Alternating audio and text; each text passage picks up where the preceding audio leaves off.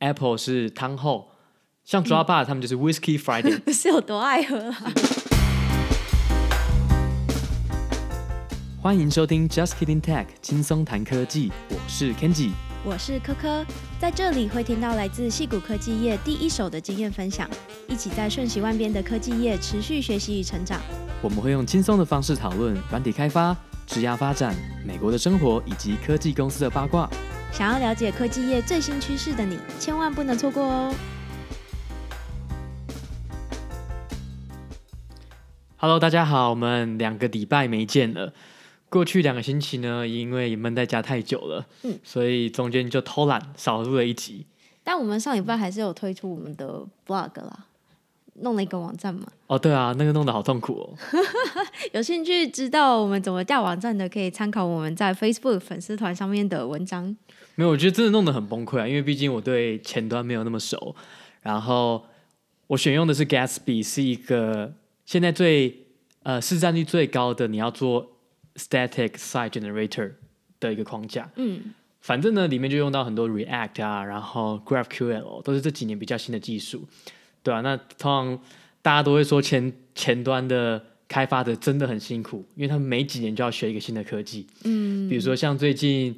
之前开发 Node.js 的开的的那个创办人就开发另外一个框架叫做 Dino，然后我就看到有有人就说不行，累了学不动了，变换太快了是吗？对，真的没几没有几年就会换一个新的东西，所以真的要对所有的前端开发者真的致上一个很深的敬意。嗯，好了，那我们回到我们今天想要讲的主题，我们今天想要讲的是戏谷的全员大会。我跟哥哥来到美国之后，发现这边的公司基本上都会有自己的 all hands meeting，也就是呢是一个全公司每一个人都可以参加的一个会议。那这个跟我们以前在台湾的经验是很不一样的，因为很多时候我觉得在台湾的时候，你工作的时候，大部分你会跟你部门的人，或者是你跟比较近的可能跨部门的沟通，但都是局限在一个小的范围内，不会是说整个公司的人都可以一起参与。嗯，所以很多时候我们在看到一些。公司的决策或是公司的新闻的时候，大部分都是在新闻上才看到。嗯，就是你比较没有机会先知道公司未来的发展方向，比较多是从新闻上，从投资人的角度来看公司未来的发展。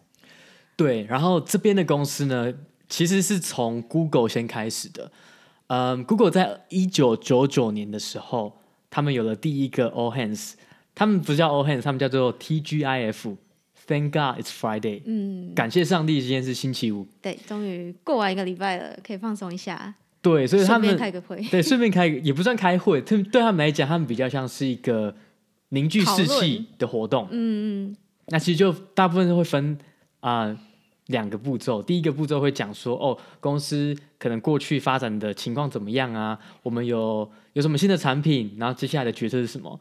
然后第二个部分就是给开放给公司。问答的员工问答，你今天对公司啊、呃、有什么疑惑？你觉得什么地方可以做得更好？你都可以直接问创办人或是公司的 CEO。嗯、对，对，所以来到这边之后，就发现说这样子全员大会的形式其实蛮好的，就是你可以比较知道公司现在目前发展的状况啊，也也等于是给员工一个舞台，因为可以报告说你们部门最近的新产品是什么。所以我觉得这、嗯、这一点还不错啦。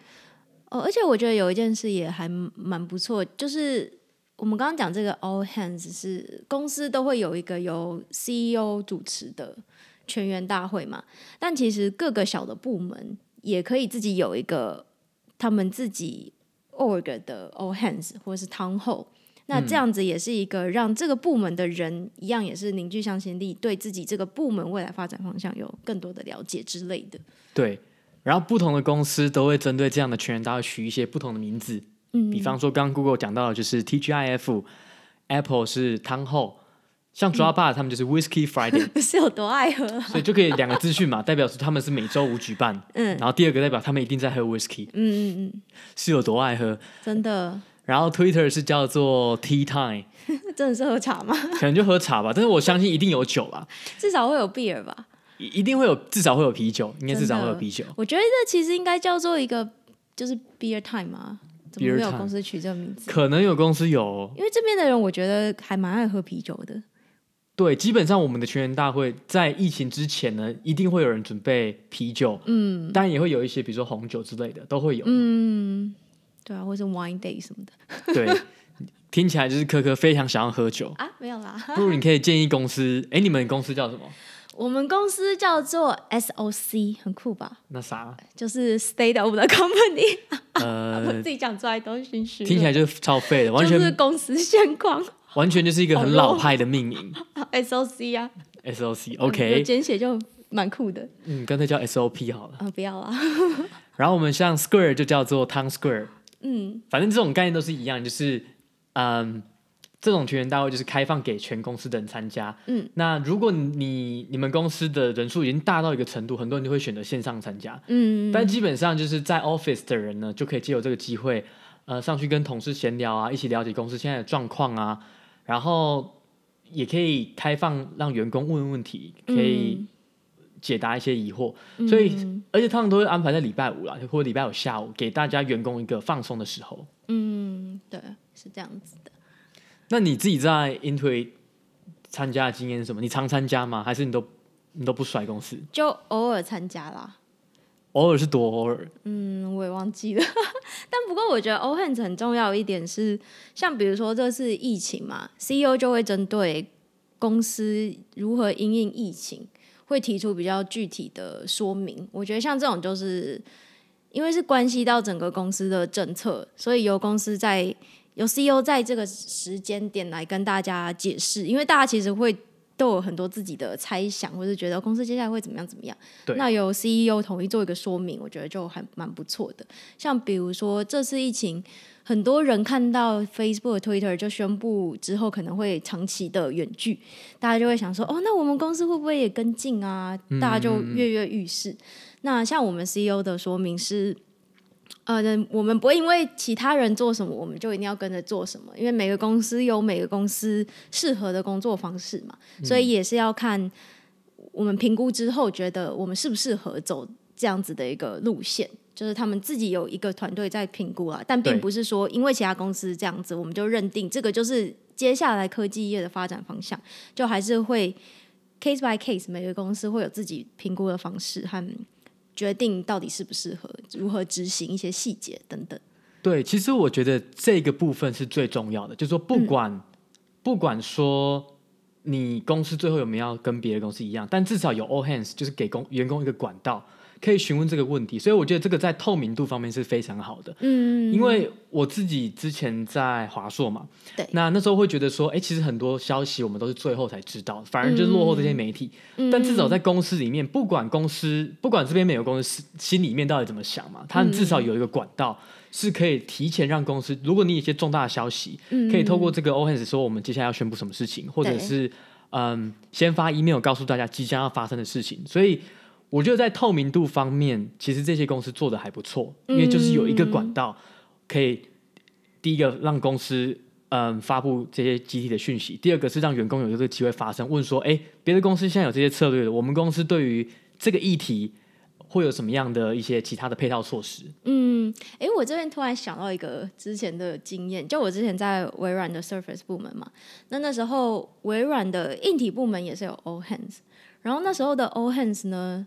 他们就会直接在这个会议上面就公布一些接下来会上市但还没有上市的机型，嗯嗯嗯，先让大家知道。OK，我们接下来两年会要发展这样子的一个产品。那大家就先给大家看一下，让大家知道。但当然，这个大家都是要保密的。可是那时候就可以先在 All Hands 会议上面，我就先看到了，哎，已经拍好了广告了，就知道哦，我们接下来有一个这么酷炫的产品。嗯、就算是抢先一步知道说，OK，我们接下来公司会推出这个，那可能也有那么一点兴奋的感觉吧。对，所以这其实可以。很有效率的凝聚公司的向心力，嗯，因为公司就知道说，哦，呃，员工就知道说，至少公司会愿意分享这些资讯给我们。对对，其实人就是这样嘛，你有越多共同的秘密，其实会会更凝聚那个感情，对，感情会更好。嗯，对对。然后像以我在 Square 的经验，那我们的 Hands 通常会这样，就是一开始会先欢迎这周新加入的人，比如说不管是 Intern 啊，或者是全职员工。通常是 CEO Jack Dorsey 会主持嘛，一开始就会说：“哎、这周加入的人，大家站起来，然后请大家给他们鼓鼓掌，欢迎他们来到我们这间新的公司。哦。然后第二个步骤呢，就是会有各个不同的部门啊，可能每他们会排一些不同的 business unit 会上台报告，比如说我们有什么新的产品，我们在这次 launch 学到什么东西，等于也算是展，就我刚刚提到，可以给很多员工一个上台展现他们自己呃部门发表产品的机会。那也可以让，比如说你就算没有直接参与到这个产品，你也可以知道说哦，他们中间做什么事情呢？我们说叫什么 data，可以让大家都知道公司现在的状况。嗯哼。然后第三个部分呢，就是给呃员工开放问任何问题。那这个问题有两个两种渠道，第一个是你可以先提前一个礼拜先上传的问题，然后大家可以投票。那投票前几名的会先优先拿出来问。嗯。那通常会选两个，比如说这两个问题是过去这个礼拜大家最想知道的。那问完之后呢，其实都还会有剩下一些额外的时间。那在这样额外的时间，大家可以直接在舞台上可以临时直接问问题。嗯。所以当然我就有看过一些例子是说，大家真的。呃，会问一些比较嗯尖锐、犀利的问题，对，嗯、就比如说我上次有一次看到一个人就是临时上台问，就说哦，我觉得我们公司刚开始的时候，嗯，比较像一个 family 啊，然后后来现在公司大了，其实大家反而我反而对公司的认同感没那么没那么高了。那或者是说有一些问题是，我觉得 Square 的品质在下降，就有人会直接问说，我觉得以前我们的所有的 design。我们的产品一 launch 就是非常好的，非常 well polished。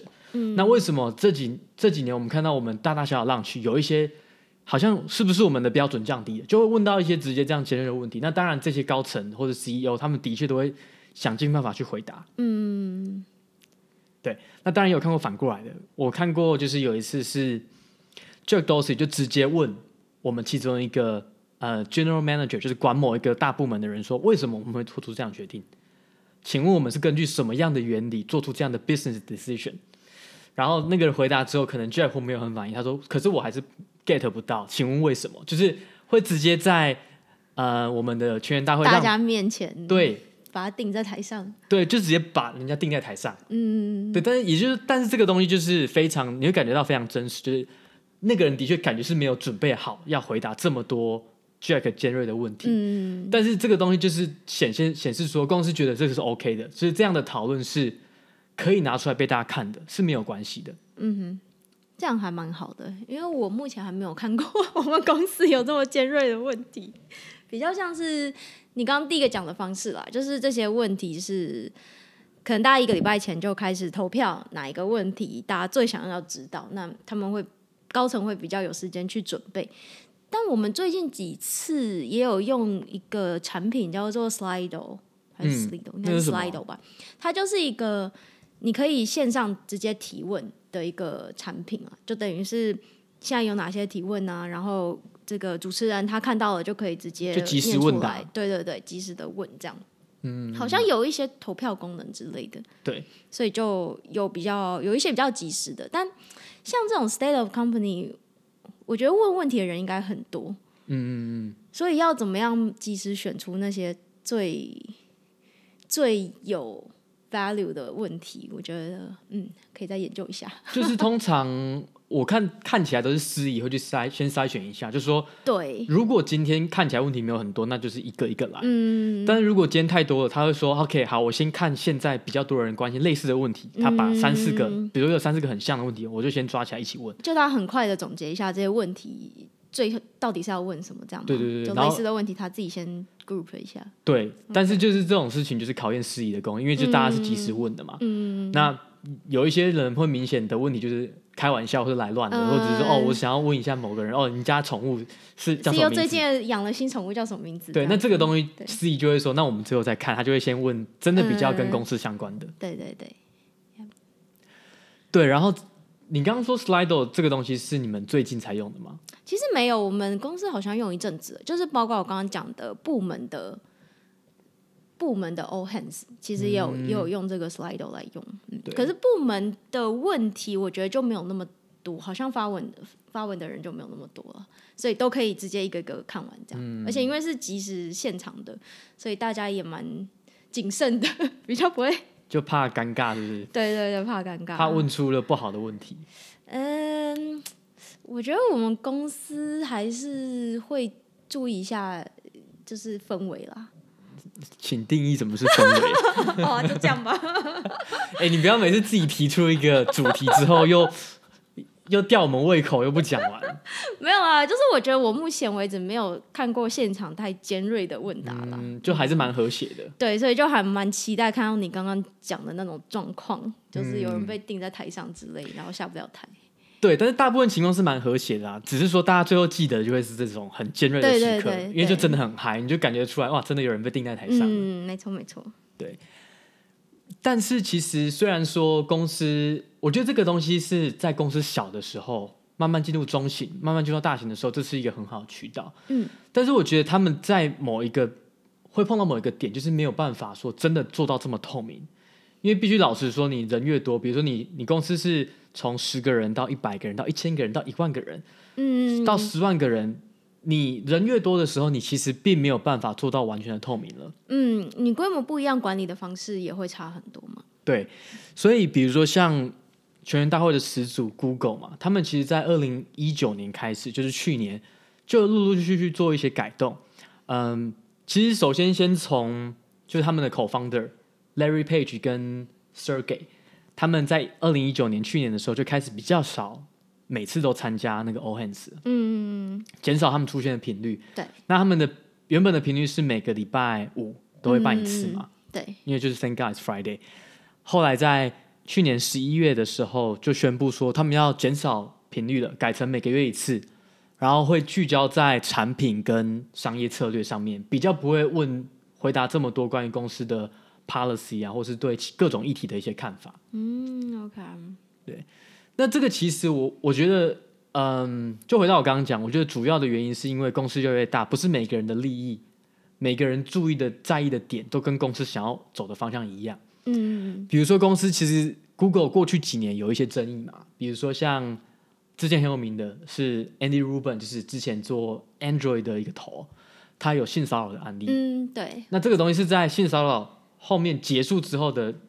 过去蛮久了，大家才发现说，哦，原来公司私底下请他离职之后，又给他一堆钱，嗯，然后请他不要讲一些相关的事情。对对，这件事我有印象，就一应该一年前的事情吧，闹蛮大的。嗯、然后很多 Google 的员工都直接直接问说，这个事情要公司给一个解释，这样。对，嗯，就等于是公司的高层有一些事情，就的确是掩盖起来，不想让员工知道。嗯那所以，当这些问题爆出来的时候，员工就会想要在这种全员大会开始挑战这些高层。OK，对。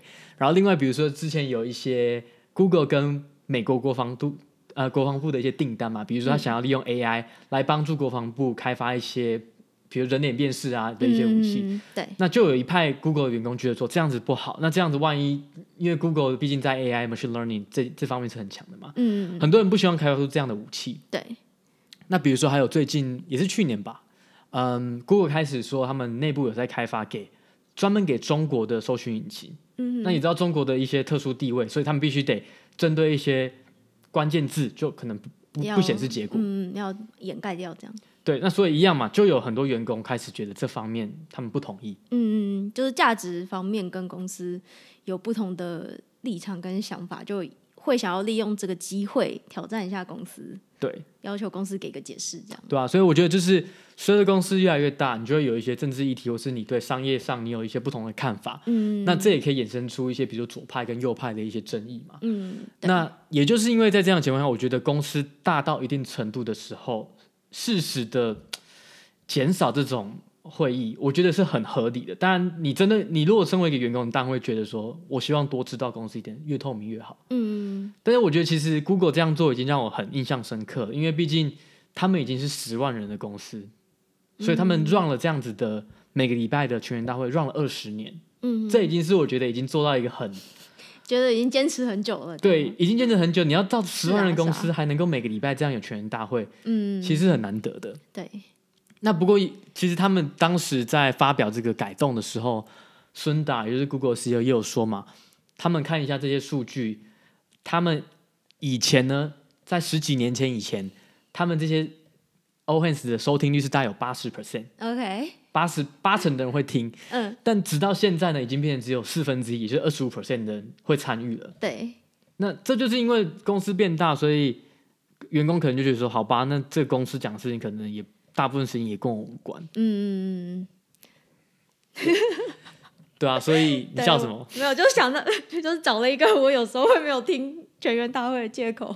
对啊，所以对嘛，我就看科科其实基本上也没有什么在参与 Intuit 的，还是有啦，不是不是还是有啦，只是因为嗯，我觉得还不错的是，公司通常你在这个全员大会之后呢，他通常会寄出一些 summary 嘛，就是重要的点有记下来，所以。有时候也是可以看一下这个 summary。你知道现场的氛围 跟你之后再看是不一样的。好啊，我检讨一下。没错，检讨一下。对，但是但是我还是还是有参加啦。嗯嗯嗯，我就觉得是适时的参加是好事啊。如果没有到很忙的话，其实知道一下，就你花一个小时的时间，稍微知道一下现在大家在意的是什么，是啊是啊、没错，没错，是不错的。嗯嗯。然后像 Square 呢，其实，在疫情之前，其实也面临到这样的问题，就是觉得公司越来越大，我们偶尔会有一些 leak 出去，嗯、就可能会从公司的一些 email，或者是说从全员大会一些讨论被放到记者身上。嗯嗯嗯。然后公司的策略已经有稍微改了一下，我们在疫情之前是先把全员大会改成每两个礼拜一次，对，有时候甚至是一个月一次。那所以频率已经变少了。那其实那时候在太平盛世的时候，其实大家觉得这样没有差，反正因为、嗯。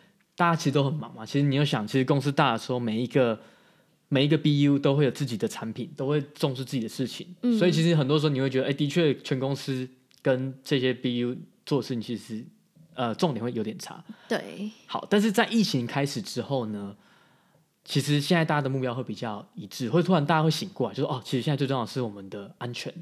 然后我们公司如果要重开的话，要怎么重开？嗯，那如果你是员工，你在这样的情况下，公司可以给予什么样的协助？嗯，所以突然之间，这个疫情呢，虽然说是一个大家不乐见的事情，但是好的方面来看呢，它让整个公司稍微更专注一点，回到人身上，就是说大家都知道，公司高层或是我们员工都知道说，OK，大家现在正是经历一个艰难的时刻，所以我们也把我们的全员大会的频率改回一周一次，嗯，几乎每一周都会开始，嗯。有一个机会让 CEO 跟大家讨论，让这些高层可以讲说我们现在目前针对疫情有什么措施啊？针对在家工作有什么看法啊？嗯，那甚至是有一次呢，呃，有几次啦，我就看到 Jack 在一开始的时候就说：“好吧，那我们就花五分钟的时间，我们来一起冥想。”嗯，所以就发现说，哎，其实这也是一个嗯有趣的体验，就是哎，大家虽然都是没有办法靠近彼此。但如果你在那个时刻，你是大家一起至少做同样的事情，就是五分钟，你就是冥想，然后放空一下。嗯哼，其实那感觉体验也是蛮好的，特别的，对，蛮特别的体验。嗯，OK OK。对，所以也因为这样子的这些改动呢，我们最近一次的那个 Pulse Result，就是公司每半年会有一些员工对于呃公司满意度的调查。嗯，大家对公司跟 CEO。的那个分数就是直线上升哦，真的吗？会差到这么多？对，就因为我、okay. 我记得之前前几年，Jack Dorsey 就被大家批评，就是他、嗯、可能因为他同时经营两个 CEO，对，员工会觉得说我们没有拿到足够的时间，就离工觉得离员工太远的感觉，对，觉得离员工太远，觉得 CEO 好像没有那么专注在公司上面。嗯，OK，对，但是经历这波疫情呢，然后大家好像觉得说，哎，其实公司。在这一次的处理上，会让大家觉得说真的有在关心员工，嗯，所以好，我记得好像这个成长的分数还蛮吓人的，可能就成长十几个百分点吧。嗯、OK，对啊，那差蛮多的。我不知道我们这次怎么样，反正我们这次也是年终要要做一个 survey 嘛，看看到时候情况如何。哦，你们还没公布就是了。我记得还没公布，对。嗯，那你有没有什么特别就是印象深刻公司在全员大会提到的东西？嗯，我觉得最近一次比较印象深刻的就是解释了一下我们接下来如何重启办公室的阶段性的计划。嗯，就比如说，因为大家已经开始有点躁动不安了嘛，因为有一些人还是想要回到办公室工作，所以他们就一直在积极的询问公司说：“哎，我什么时候可以回去？或是至少可不可以开放某个部分、某个区域让我回去工作？”这样。对，所以公司也是。有把这些事情听进去了，那就也在全员大会的时候就宣布了这样子的计划嘛。就比如说，我记得是分成两三个阶段。那像比如说在七月的时候，可能就开始会开放让可能百分之十到十五的员工，如果他们是自愿的想要到办公室的话，那他们就可以先回去这样。然后接下来就这个百分比会越来越增加，然后到。预期全部的人都回到办公室已经是年底或者是明年初的事情了，但这中间就有一个阶段性的不断增加这个百分比。对，那同时也会持续的关注疫情的变化，嗯，类似这样子就会讲一些这种，呃，跟大家其实还蛮相关，然后大家一直在不断的在追问的事情，嗯，然后在这个时候统一跟大家讲，我觉得像这个就是蛮重要的事情。对，其实不只是公司内啊，其实全美的人民都想要政府赶快开放。嗯，对。然后另外，另外我觉得也蛮值得一提的是，就不是 all hands 或者是 town hall，但是偶尔会有一些所谓的 fireside chat，嗯嗯嗯，中文应该是翻成炉边闲谈之类的吧。那我我自己的解释是，应该是来源应该是那个，就是罗斯福总统，他可能在一九三零、一九四零年代的时候，他自己开了一个广播节目，主要也是用一个。炉边闲谈，一个轻松闲谈的感觉，然后跟大家讲一些他的政策啊、他的愿景等等，所以就是，是虽然是一个比较轻松的形式，但某种程度上也算是政策宣导吧。嗯，我猜来源是这样子。对啊，应该是。对，然后那像我们 CEO 公司最近就也有说要一个这样子的 fireside chat，那主题是要讨论 racism，嗯，因为最近发生了那个弗洛伊德事件事件嘛，然后这件事情全美现在也是闹得。沸沸扬扬的针对种族相关的议题，最近讨论也是非常的多。嗯，所以我们 CEO 他上礼拜就发了一封信，就说最近的事件也是让大家非常的就 heartbroken 这样，然后也想要好好的检讨一下，我们也不能再继续坐视不管，所以他希望能够开始一系列的对话，来大家来讨论，公开讨论，然后公开的来思考一些解决的方式，或者是改变一些大家的。嗯嗯，可能一些观念等等的，对，所以我觉得这也是一个蛮，就是在美国这种平等啊，或者种族议题是公司会领头去做的一件事情，是。就非常的在乎。就比如说像那个那叫什么，嗯，Pride Parade 嘛，嗯，就其实也是很多科技公司会积极参与的，对，或者关于同志议题，对，嗯，其实二零二零年来真的是一个风风雨雨的一年。嗯，从一开始的疫情啊，到现在大家吵着要开放，到弗洛伊德的事情，真的是各种大大小小的问题还有冲突不断了。嗯，是啊，是啊，所以这些事情，我觉得这些科技公司似乎心里觉得自己有某种责任要去，嗯，义务要去导正一些社会风气之类，就是会把这些社会责任看得蛮重要的啦，嗯，我觉得。对啊，其实因为主要的，我觉得主要原因是因为这些公司的员工在意这些议题，嗯，所以就会迫使着同样的公司就必须得处理这些员工的一些想法、情绪，嗯、因为毕竟如果员工的中心思想跟公司已经偏离的，那其实大家会想要离开嘛。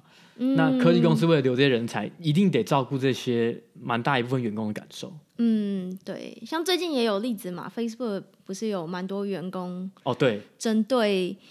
呃，川普的言论，因为 Twitter 就是有去审核川普的言论，但是就是关于一些比较歧视性，或是他是说什么？他是说当鼓吹暴力的 言论。When looting happens, shooting some more shooting more shooting 之类的，就是说如果你再多一点抢劫，我们就要开枪了。嗯，对，像这种煽动暴力的言论，Twitter 就有去封杀嘛，但是像 Facebook 好像就比较呃冷处理，对，所以有很多员工针对这点就非常的。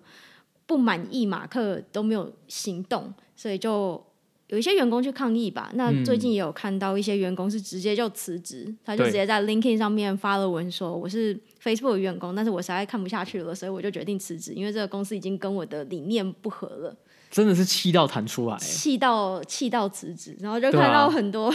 其他公司的 recruiter 跟主管就直接在他的文章下面留言，欢迎来我们公司。我觉得蛮屌的，就是直接气到离职。对对，我是看到有一些人是组织的，就 Facebook 员工组织的线上的抗议啊、呃，线上罢工啊，反正因为现在大家、哦、线上罢工就是就是那天不工作了，类似这样子。OK，, okay. 对对对，可是因为这样线上罢工还蛮方便的，因为其实 你不罢人家也不知道你没有 对，好像是好像是 这样有用吗？等一下，好像没有像是在大家在办公室的时候这么有影响力啦。嗯、呃，对，但是至少有一些人在抗议，所以可能这也是马克要去处理的问题。嗯，对，所以接下来马克为什么会因应这个事件，也是一个可以继续观察的重点，也是一个看点。嗯，没错，让我们拭目以待。好了，那我们今天就闲聊到这里，嗯、我们下一集见喽。好，大家拜拜，拜拜。